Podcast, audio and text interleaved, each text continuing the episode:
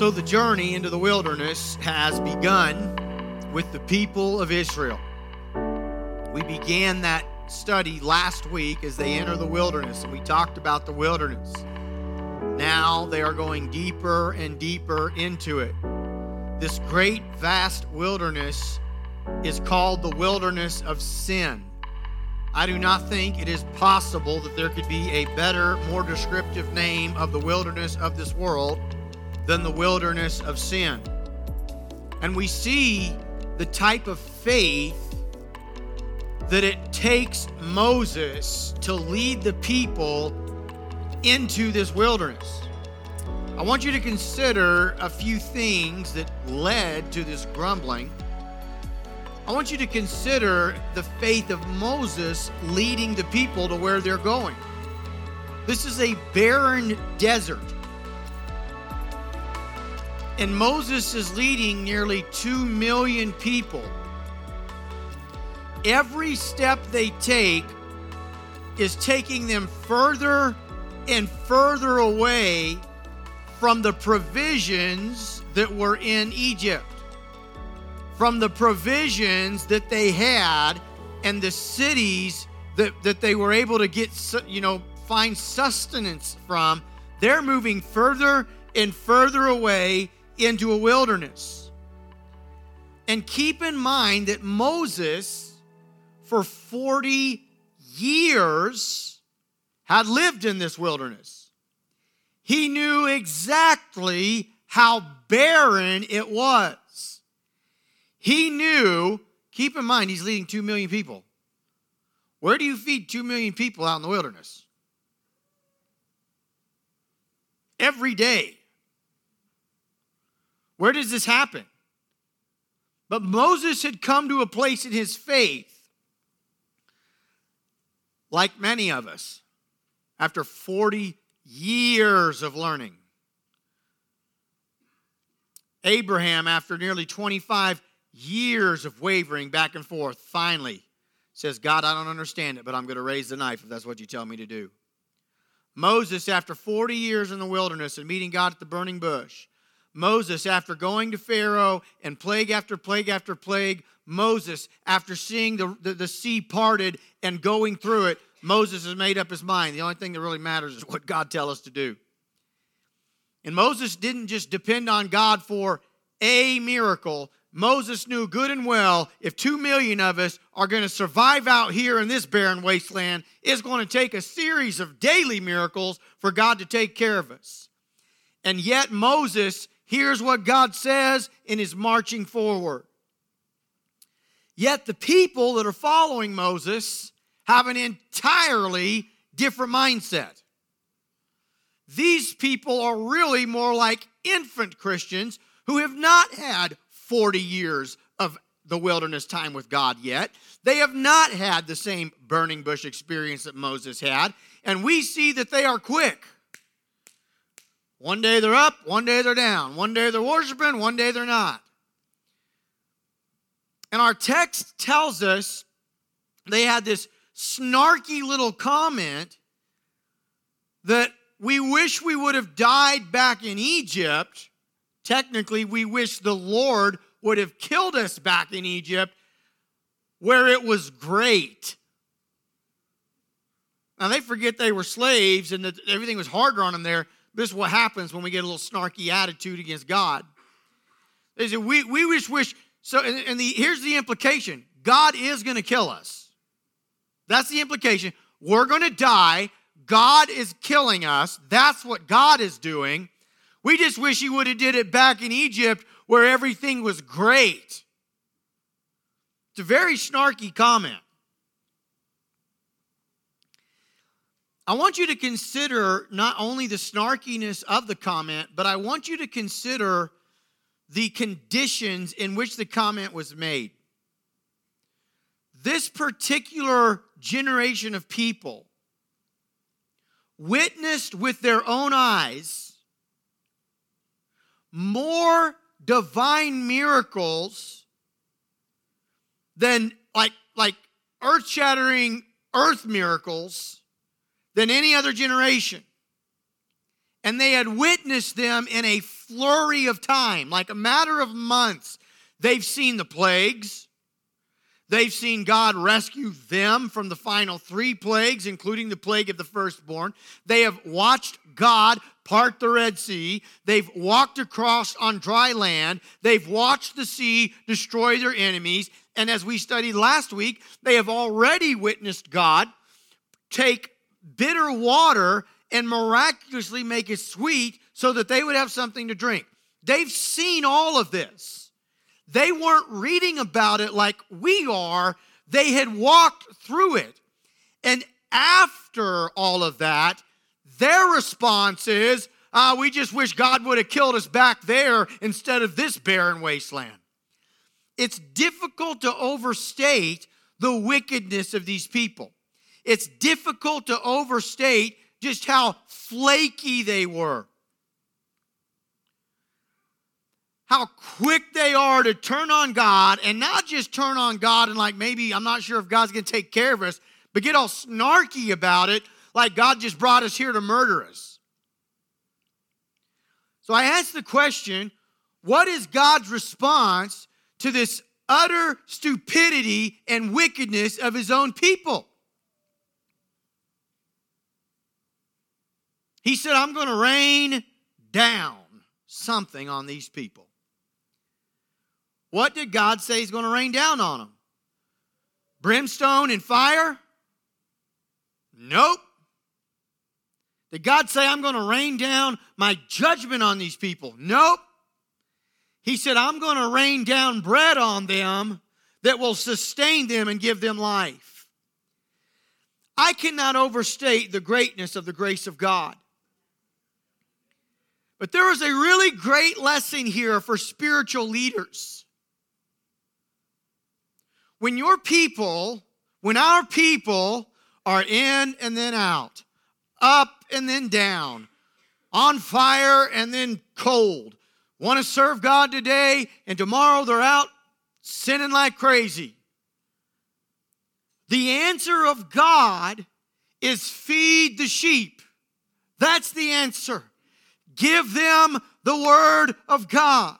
The answer of God is grace. The answer of God is give them something that can sustain their soul and give them life. Now, listen, the, the default of, of the flesh nature is instead to come down with punishment. And it's important to understand something. This is true for spiritual leaders. This is true for parents that are sick of your kids acting like idiots. It's true for all of us. You cannot shame somebody into falling in love with Jesus. You cannot shame somebody into a true, intimate relationship with their Creator. In fact, the Bible says that the wrath of man does not produce the righteousness of God. And so, if I'm trying to produce the righteousness of God in somebody, I can't do that by being mad and mean and trying to overpower them and shame them into turning. It doesn't work. At best, it produces behavioral change, for a period of time. The Bible also says this it says that the goodness of God leads us to repentance. It's not the wrath of God that leads us to repentance, it's the goodness of God that leads us to repentance. Now, understand something anybody that's ever truly been born again, truly, truly born again, turned from their sins you're not playing games. You're not playing the fool. You're not just some tare amongst the wheat. You're the real deal. Anybody that's truly been saved will tell you this. There's been two major, major parts that took place in their life that brought them into a saving relationship with God. Number one was the black backdrop of sin, the realization that I am a sinner and that my sins separate me from God. That realization must exist. But what ultimately turns us to God is the reality that He is good, that despite the truth that I am a sinner, God loves me, that despite the truth of my black backdrop of all that I've done that is wrong and evil, God is good and God wants me. And God sent his son to die for me. It is that realization that God is good that ultimately moves the heart to repent and follow this good God. And when we see God's response to the murmuring of his people is that he's going to feed them, it teaches us something about God and it teaches something about ministry. It's no wonder. There's it, it, it changes even the way you see the, the passage about remember when Jesus came to Peter and Peter had blown it.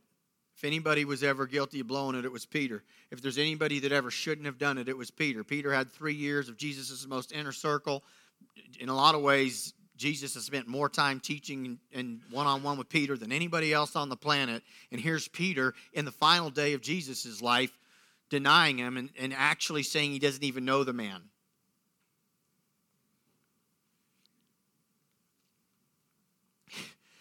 You know, the first conversation that Jesus has with Peter, he doesn't even mention the denial.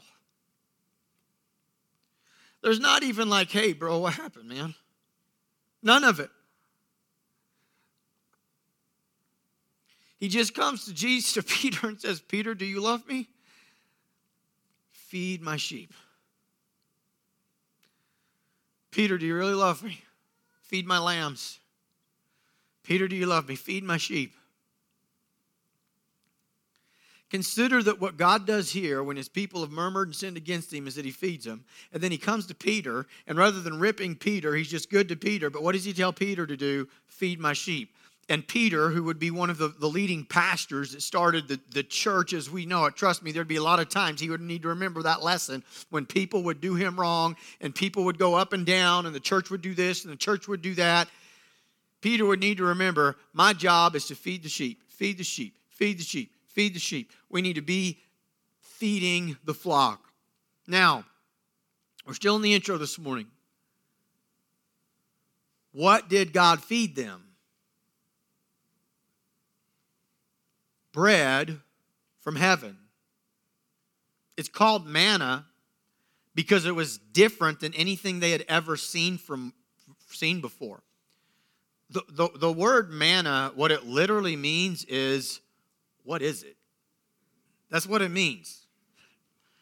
And when the people saw it, when I didn't read the whole chapter this morning for sake of time, but when you read through it, it was white, it was small, it was round, it was like it, it was on the ground.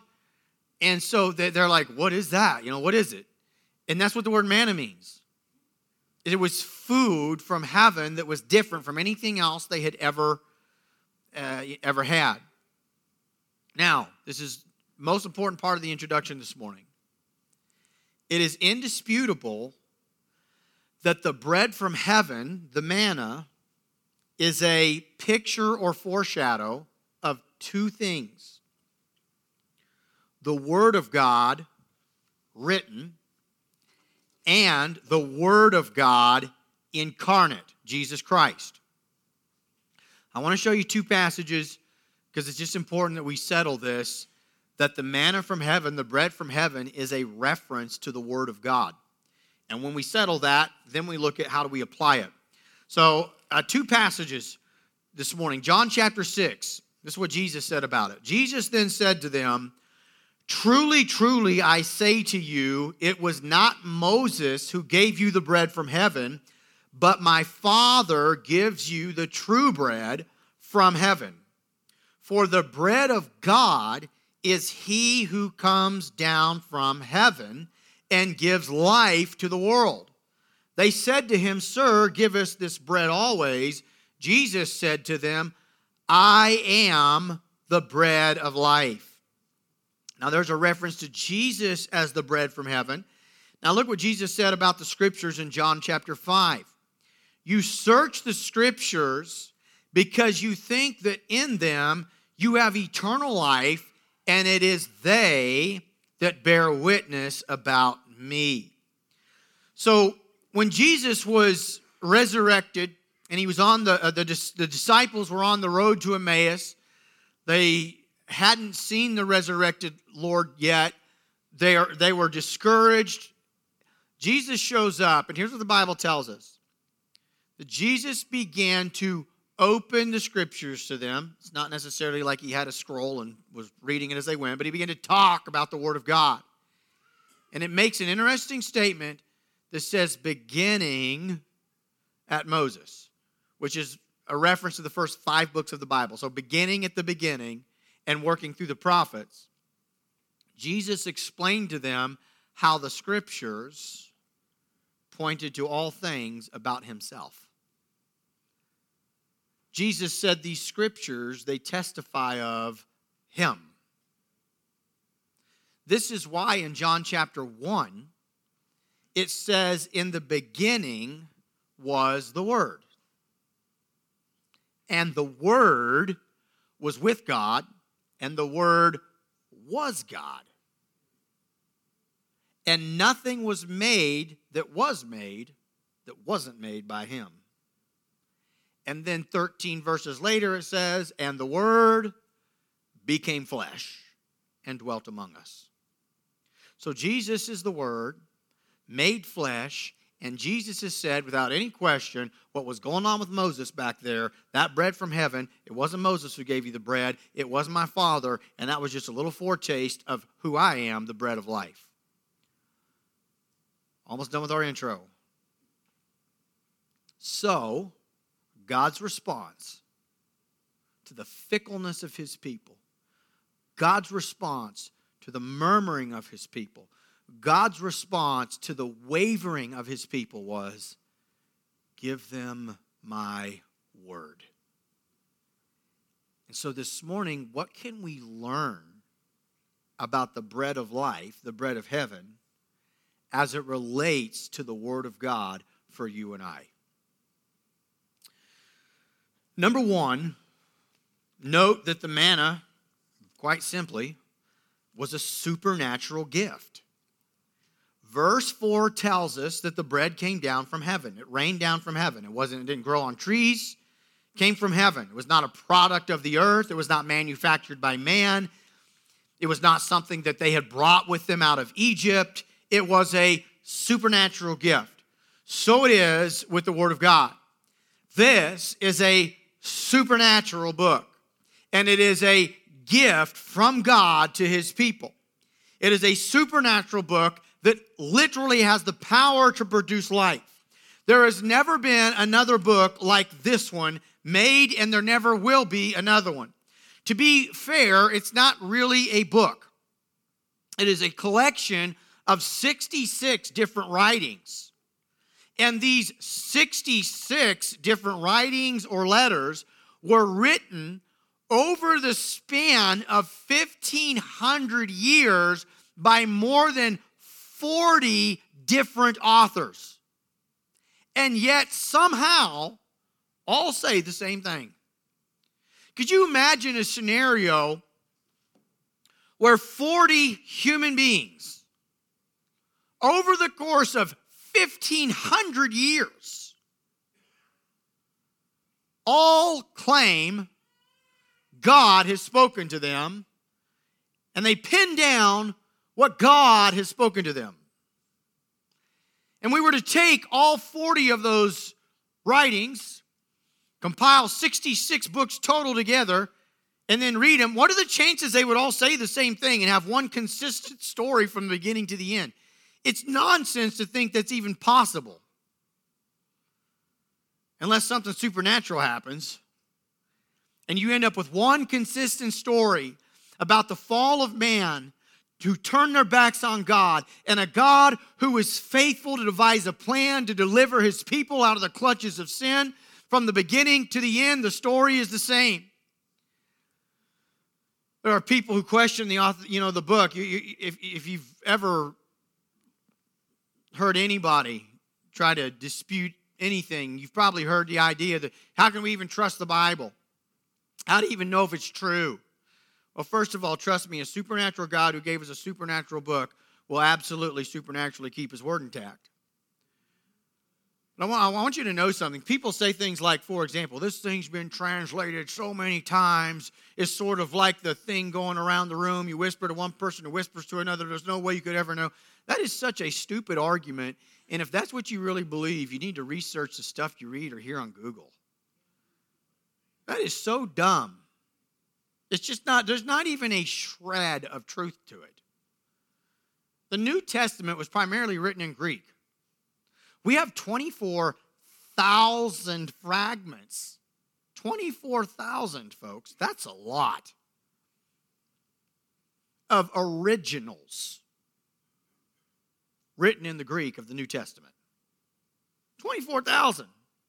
People will say, you can't, uh, you know, it's written in languages that, that are people don't use anymore. It is utterly and entirely possible to learn Greek. Speak it if you want. It's just, it's just a lie. Whoever says that, they're just lying to you. It's just not even true. So the idea that somehow we don't have the originals and we can't know what was originally said is just so stupid. It's beyond, it's mind blowing to me. Like, who, who, who gets to just say that and then all of a sudden it becomes like true? That's, that's just crazy. That's like me just saying, you know, I'm six foot one. Just accept it. It is what it is. I, you, it's just like what where I don't know where people come up with this stuff. Now get this. The great critic out there is like, well, that's a reference to the Hebrew, the original Hebrew and Aramaic. Okay. Well, first of all, number one, um, we still have the Old Testament in Hebrew and Aramaic. Number two, it's not even though imagine if you quit speaking English. Let's just say English ceased to be. It's not as if somehow in the future you couldn't, you know, it'd be impossible to know what English text meant. It's nonsense. But really, here's the dagger in the whole Old Testament Hebrew argument.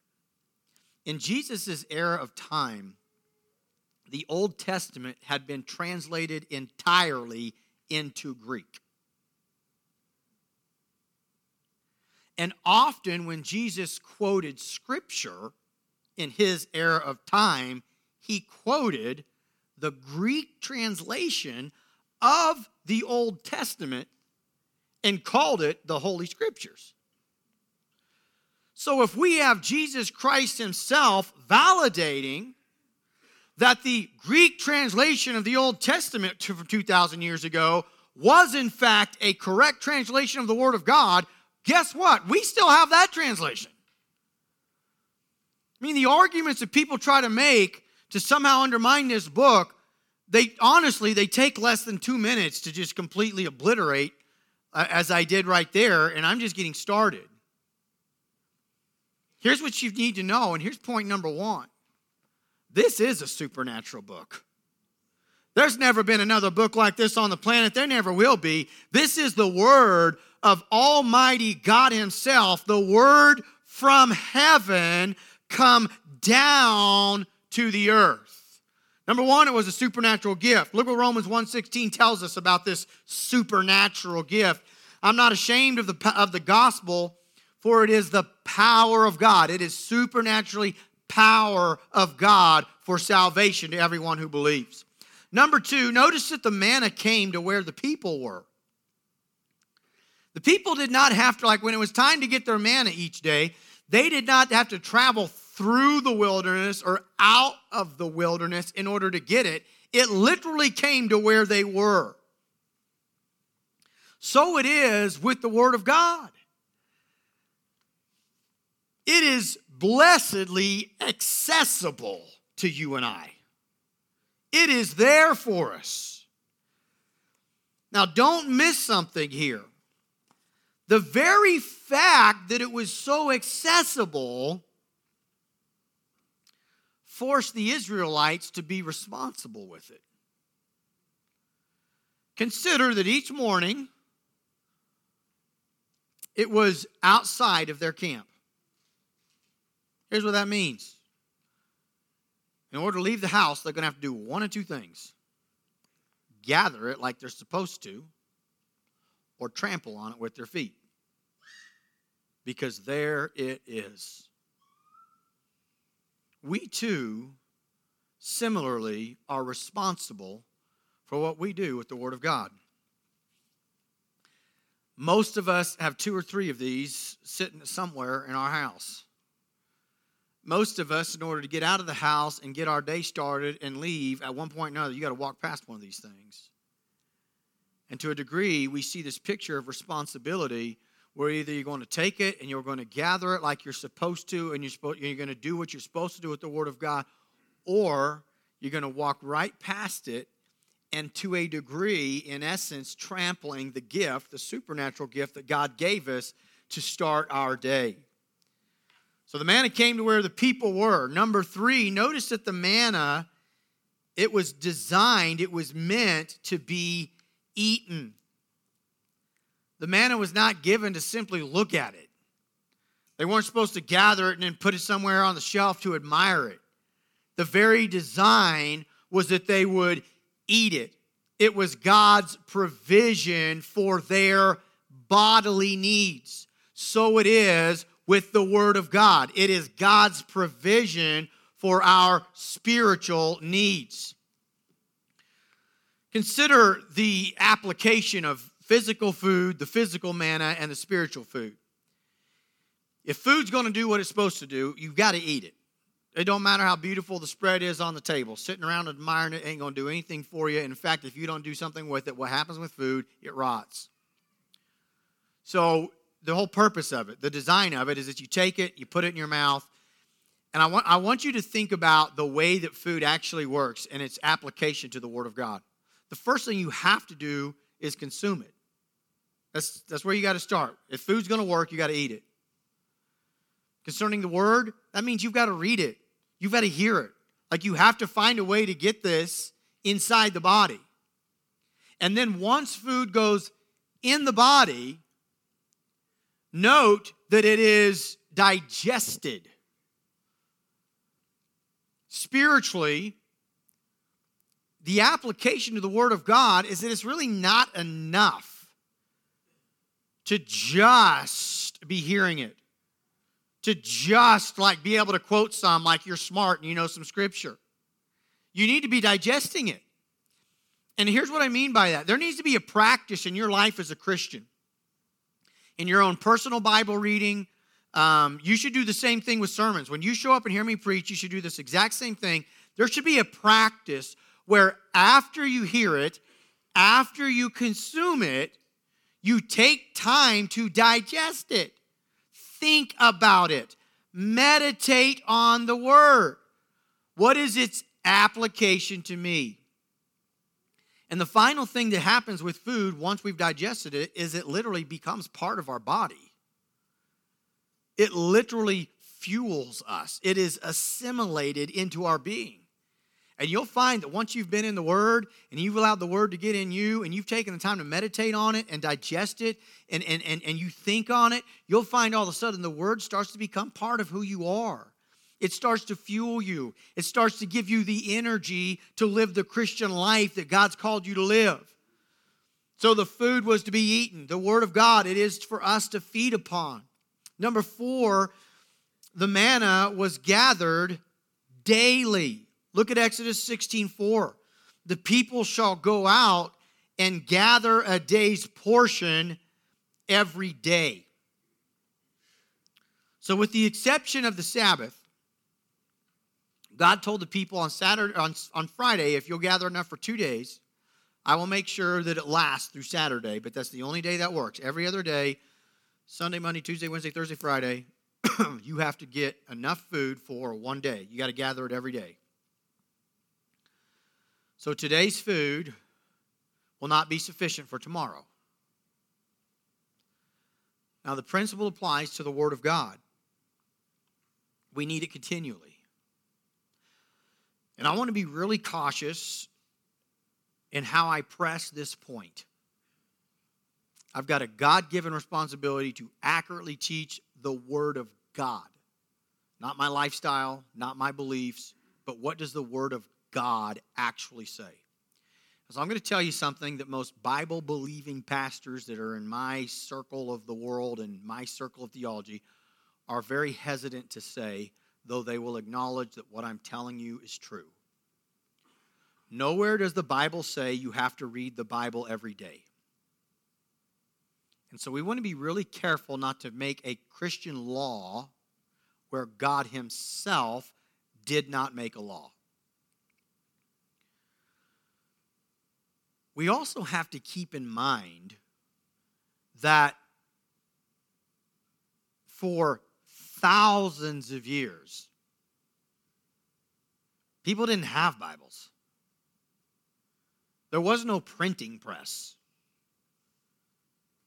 The average follower of God, they had to trust upon showing up to a service like this and hearing the Word of God read out loud with the scrolls that were kept at the place of worship.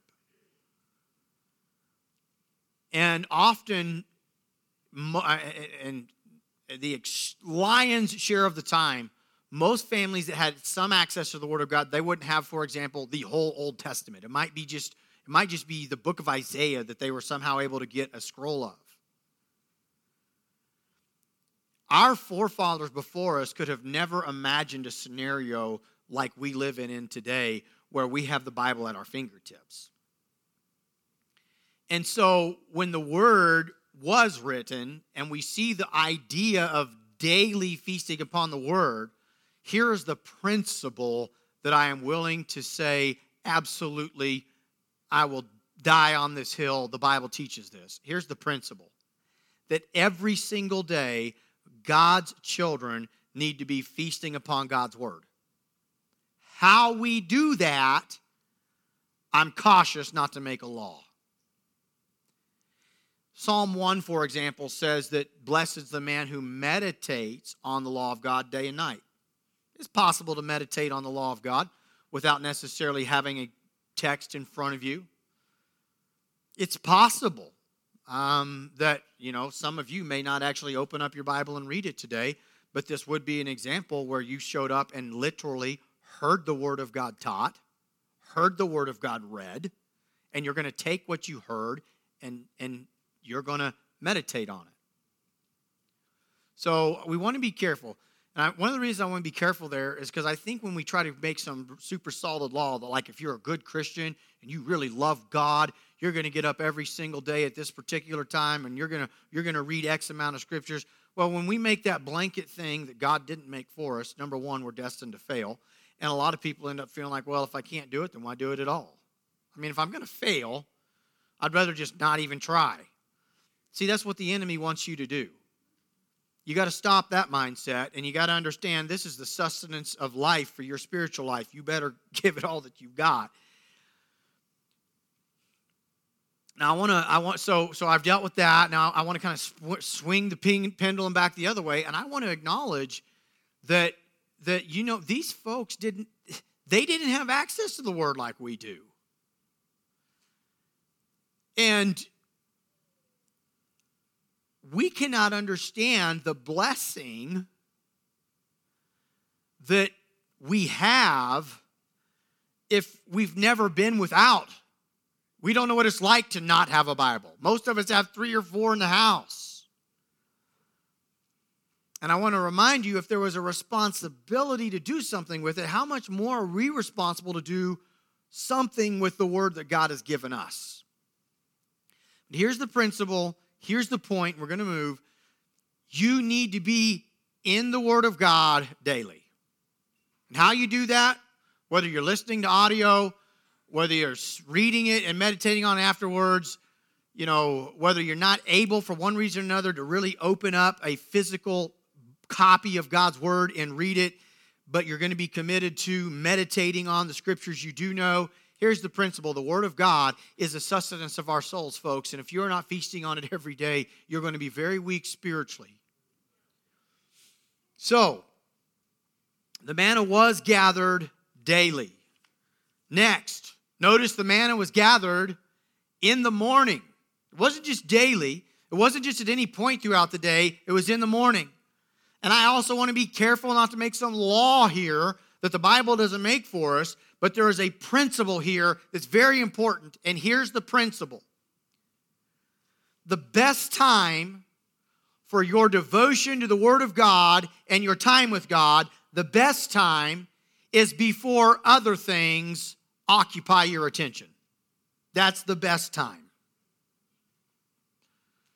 Now, I've seen people, and I mean sincere, true spiritual people, that have had the great discipline. It's just easier for them at night when it gets quiet and everybody goes to bed. That's why I say I'm real careful to press the law here. But they are few and far between. If that's you, great. What's far more important than whether you do it at 6 a.m. or 6 p.m., what's far more important is that you do it. And if you are super disciplined and your time is nighttime, then what we see is, is that the Word of God has taken a priority in your life and you've made sure that you've structured your life in such a way that that becomes your time with God. Fine, fine, fine, fine. Here's the point is that the divine word cannot take any secondary seat to anything in our lives. That's the point. And it is easiest to demonstrate that when it becomes the first thing that we do each day. What a difference it would make in a whole lot of Christians' lives if each day was begun in God's presence and in God's Word. How many weak and sick Christians, spiritually speaking, would become strong and healthy, spiritually speaking, if they learn the discipline of just spending some time with God in God's Word every day of their life. I'm telling you, it'll revolutionize your Christian life. You might not have time to study a full chapter every day. Fine. But certainly you've got enough time to pray and select even one verse that you can read to start your day and then meditate on that verse throughout the day.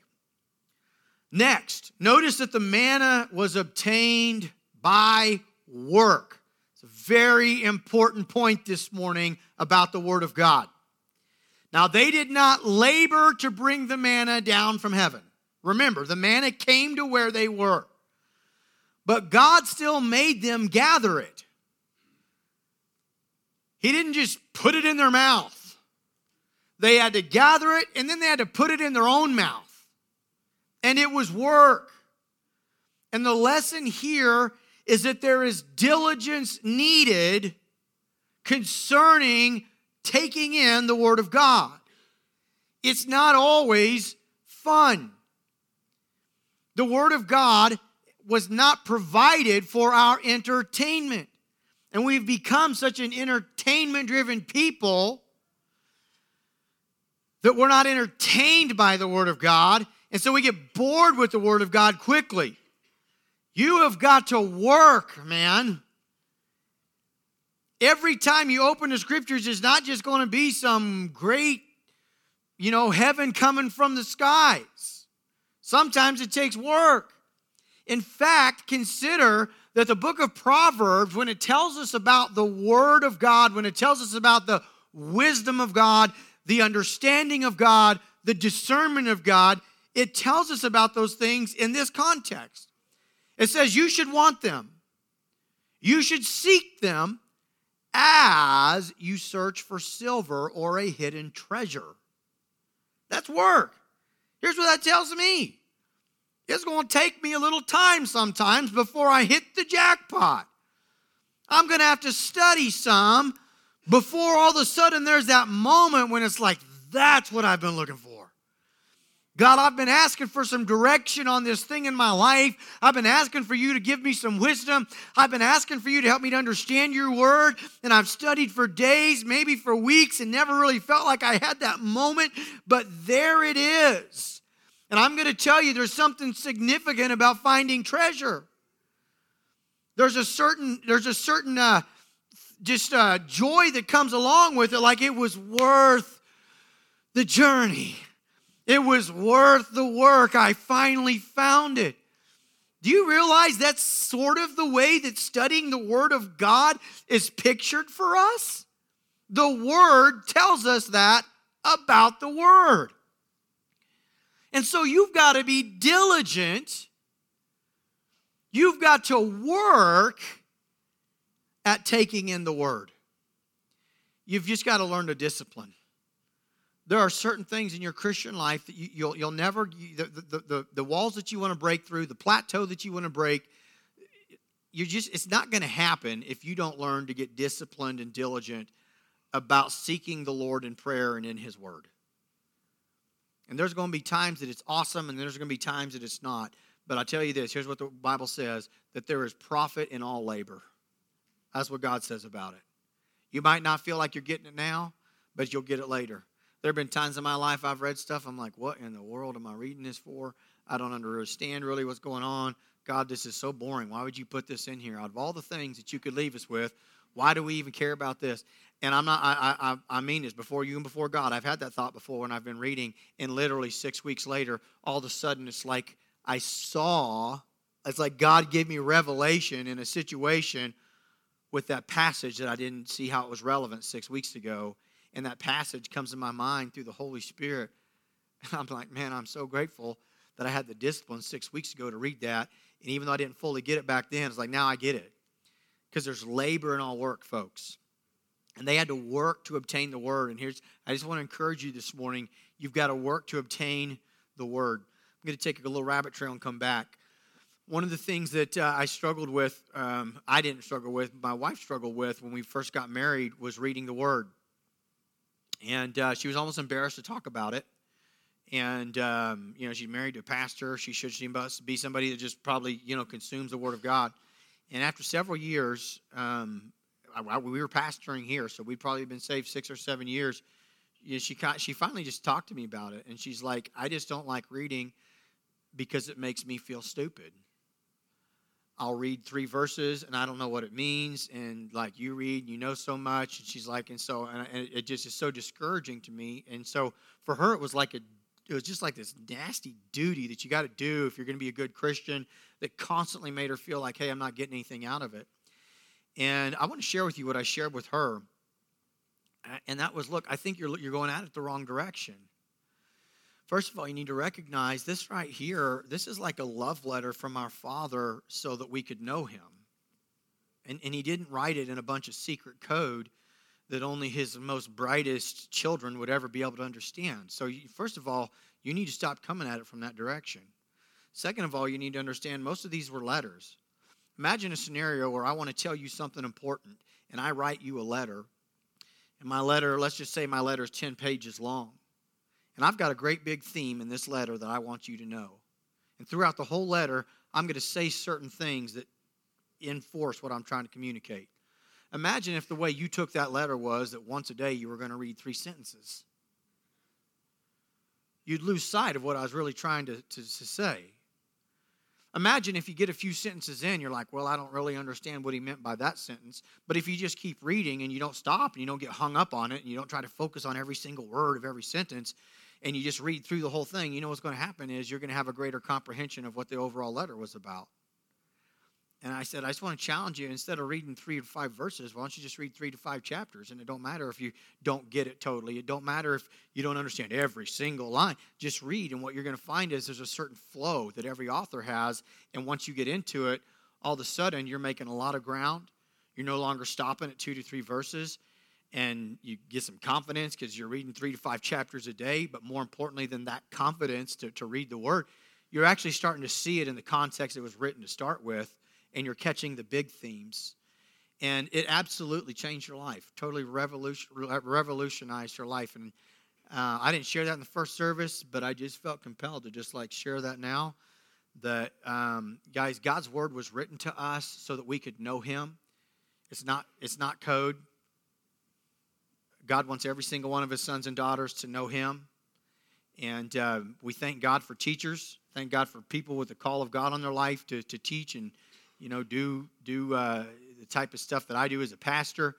But the Word of God is meant for to be consumed by everybody and uh, should not have a secondary place in our life. But it does take work. And so be committed to the work. I am convinced that the masses of Christianity do not understand that so much of what I will call divine things, we obtain them through diligence. We obtain them through being disciplined. That's how we that's that's how that's how we obtain the blessings, if you will, of God, is through diligence. It's still the grace of God, it's still the mercy of God, but it's through diligence. You can't, you can't be lazy about the things of God and expect that somehow your life is just going to be blessed by God, that you're going to be some deep spiritual person. You can't be asking God, God, I want to know you more if you're not even doing your part to know him more, right? Like there, there's, there's work that is involved in it. All right, got to move. Next, notice that the manna was to be gathered by each individual. In Exodus 16 16, it says, This is what the Lord has commanded gather it, each one of you. It has to be done individually. It is your responsibility to be taking in the bread of life for you. And you act you, you can't take it in for anyone else. And no one else can take it in for you.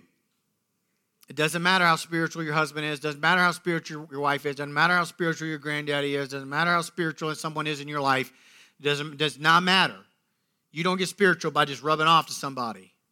It is an individual decision that you must personally allow the Word of God to take residence in your heart. And this is true not only of the Word, but of all points. This one has great emphasis on the Lord Jesus Christ the bread of life that came down from heaven. Each individual must accept Jesus. I can't, I can't accept Christ for you. You can't accept Christ for anyone else. Every individual has to make that decision. It is a very personal matter. And God said, concerning this bread that will sustain your souls, each one of you must pick it up for himself. Number eight, note that the manna was despised by the mixed multitude. In Numbers 11, it says, Now the rabble, that's a word for the mixed multitude, that was among them had a strong craving. And the people of Israel also wept again and said, Oh, that we had meat to eat. We remember the fish we ate in Egypt. That cost nothing the cucumbers, the melons, the leeks, the onions, and the garlic. But now our strength is dried up, and there is nothing at all but this manna to look at. Notice it's not even manna to eat, it's manna to look at. You remember in, uh, if you have been part of this long study of Exodus, you'll remember that Israel did not come up out of Egypt alone. The Bible told us there was a mixed multitude that joined them. That mixed multitude was made up of Egyptians that were just like, I ain't staying here any longer. God's rained down 10 plagues on this land, and the firstborn are all dead. We're heading out with these people. It was made up of some people that were intermarried, no doubt, as these slaves had lived there for 400 years. No doubt there was intermarriages, and some of the people just said, We're going with you. We don't know exactly who all the mixed multitude was, but we know this. They were mixed, and it was a multitude. It was a big chunk of people. And in Numbers 11, we find out that that mixed multitude of people, they were the first to grumble against the manna. Now, the same thing is true today. This mixed multitude despised the bread from heaven and even influenced the church to despise it as well. The wheat grows with the tares. And I'm telling you, we've, we're watching it happen on a scale that has never happened in history where the Christian church is even questioning the Word of God. Where the Christian church, like the rest of their mixed multitude forefathers before them, the rest of the tares, the rest of the false converts, the Christian church in large part has even begun to question the authenticity of the Word of God. They begin to despise the Word of God. We have got to stand up for the Word of God. The church has to fall in love again with the Word of God. You need to recognize that the tares amongst the wheat, the fake amongst the real, the false against the true. They will always despise the true word of God. Finally, this morning, as our worship team comes, note that the manna lasted until Canaan was reached. First, let's look at the passage and then I want to comment on it. In uh, verse 35 of Exodus 16, the people of Israel ate the manna 40 years. 40 years until they came to a habitable land. They ate the manna till they came to the borderland of Canaan. So, if you're not familiar with Canaan, Canaan was the land that God had promised Israel they would eventually get to that was flowing with milk and honey, homes that they did not build. It is a reference to our coming heaven. To any of my theologian friends out there, they're like, no, they had to fight in Canaan, so it can't be heaven. Listen, I get it. Biblically, though, there's almost two or more pictures in any analogy. And Canaan is, in my opinion, indisputably also a reference to heaven, the land that flows with milk and honey, a land where you know God Jesus went to build mansions for us, where homes are built that we didn't build. It also was the promised land. So, the Bible tells us they were fed with manna until they reached Canaan. Here's the lesson this blessed book. I pray the Holy Spirit will just give us all understanding of what I'm about to tell you. This blessed word is all that we need to sustain us until we make it to heaven. This isn't just something that the young Christian needs to learn before you start your journey. If you've been saved 10 years, 1 year, 20 years, 40 years, 50 years, 60 years, this right here is the sustenance of your spiritual life until you get to heaven. And thank God it is enough. It will be enough. It has always been enough. This here, brothers and sisters, is what we are to be feasting upon, what we are to be in, what we are to be meditating upon. The Word of God is our strength and our sustenance until we make it home. There is no other food. For this morning, may we fall in love again with the Word of God. May we see the need for the Word of God. May we read it more carefully Meditate on it more frequently. Hunger and thirst for it daily. And be diligent to do the work to take it in.